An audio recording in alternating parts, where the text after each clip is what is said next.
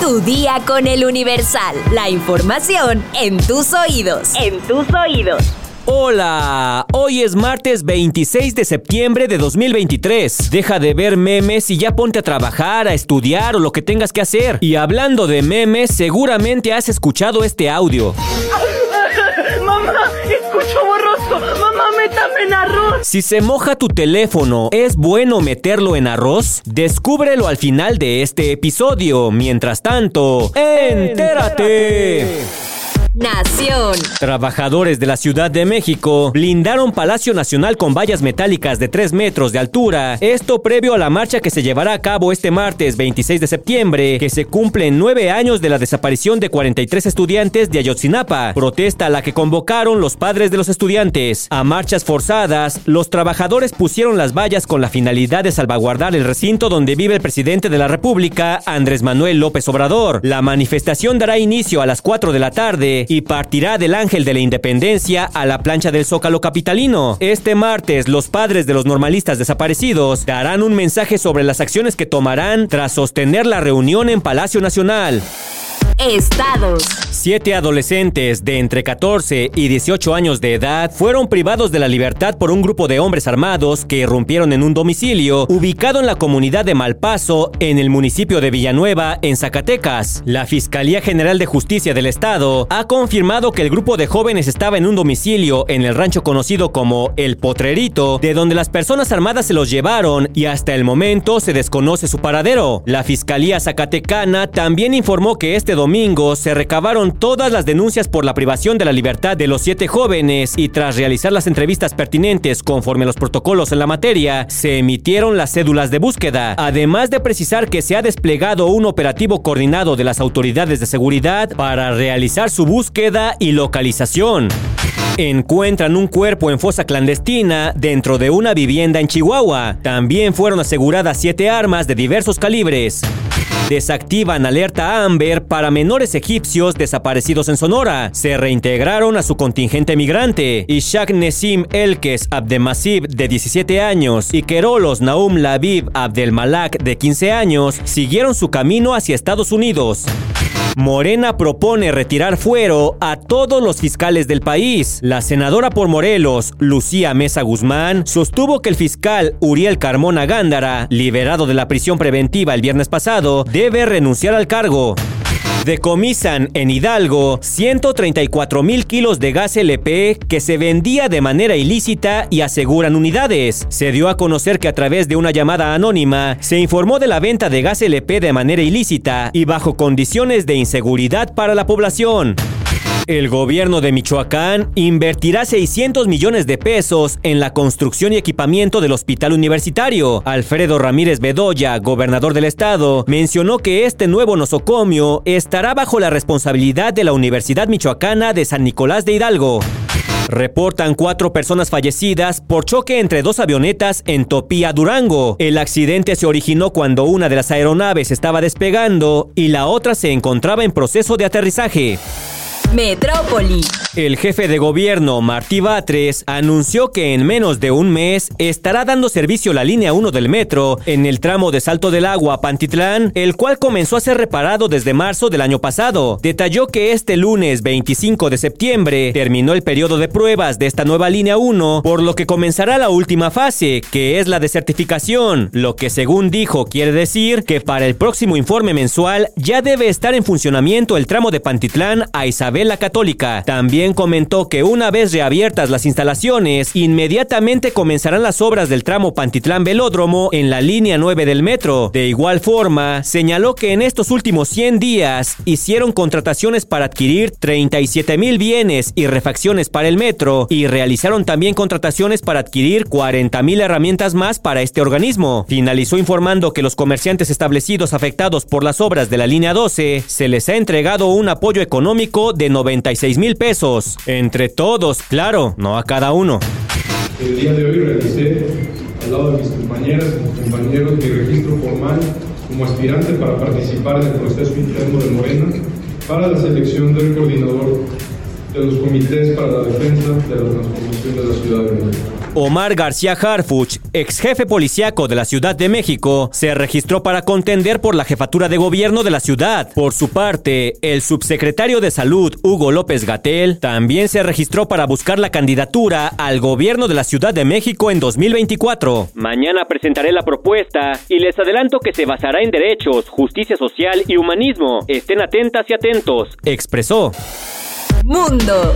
El presidente de la Cámara Baja del Parlamento de Canadá, Anthony Rota, se disculpó este lunes por homenajear el pasado viernes a un nazi canadiense de origen ucraniano de 98 años que luchó con una unidad de la Wiffen SS en la Segunda Guerra Mundial. Lamento profundamente haber ofendido a tantos con mi gesto y mis palabras, declaró este lunes en la Cámara Baja. Rota añadió que su intención no fue ofender a nadie y que desconocía el pasado de Joslav Unka, que vive en la localidad canadiense de North Bay. Durante la Segunda Guerra Mundial, UNCA integró la decimocuarta División de Granaderos SS, una división de la SS formada por ucranianos que lucharon contra la Unión Soviética. Miles de ucranianos combatieron del lado alemán durante la guerra, pero millones más sirvieron en el ejército rojo soviético. Anthony Rota no solo invitó a UNCA a asistir al discurso que el presidente de Ucrania, Volodymyr Zelensky, pronunció el viernes en el Parlamento canadiense, sino que homenajeó públicamente al combatiente nazi. Cuestionado sobre el tema, el primer ministro canadiense Justin Trudeau dijo que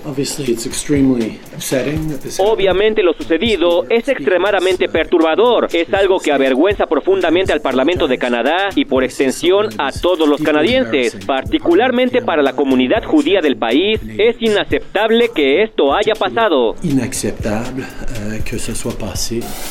Espectáculos. Emma Hemming, pareja de Bruce Willis, habló acerca de la salud de su esposo a siete meses de que fuera diagnosticado con demencia frontotemporal causada por un grupo de trastornos que gradualmente dañan los lóbulos frontal y temporal del cerebro. En entrevista con el programa de noticias Today, la esposa del actor reconoció que la enfermedad sigue progresando y que en este punto no tiene la certeza de si Bruce es consciente de lo que le está pasando, ya que una de las características de esta condición es que mientras el paciente se encuentra en una etapa más avanzada, pierde la noción de que está enfermo y su comportamiento comienza a transformarse paulatinamente. Emma comentó que se ha convertido en la compañera de cuidado de Bruce, destacando que no le gusta el término de cuidadora. Expresó que se trata de una enfermedad familiar, ya que todos los miembros de la familia son impactados por sus efectos debido al deterioro del comportamiento, la personalidad y el lenguaje de quien la padece. La exmodelo compartió que desde que supieron el diagnóstico de Bruce, fue honesta con sus hijas, Mabel de 11 y Evelyn de 9 para que pudieran relacionarse con su padre de la forma más correcta y destacó que aunque están tristes, tratan de dar su máximo para cuidar al actor. De acuerdo con el Departamento de Salud y Servicios Humanos de Estados Unidos, las alteraciones en el pensamiento y la conducta de la persona que padece este tipo de demencia están relacionadas a comportamientos inusuales, problemas emocionales, dificultad para comunicarse, desafíos en el trabajo y problemas para caminar. La persona deja de ser autosuficiente y es posible que requiera de cuidados las 24 horas del día.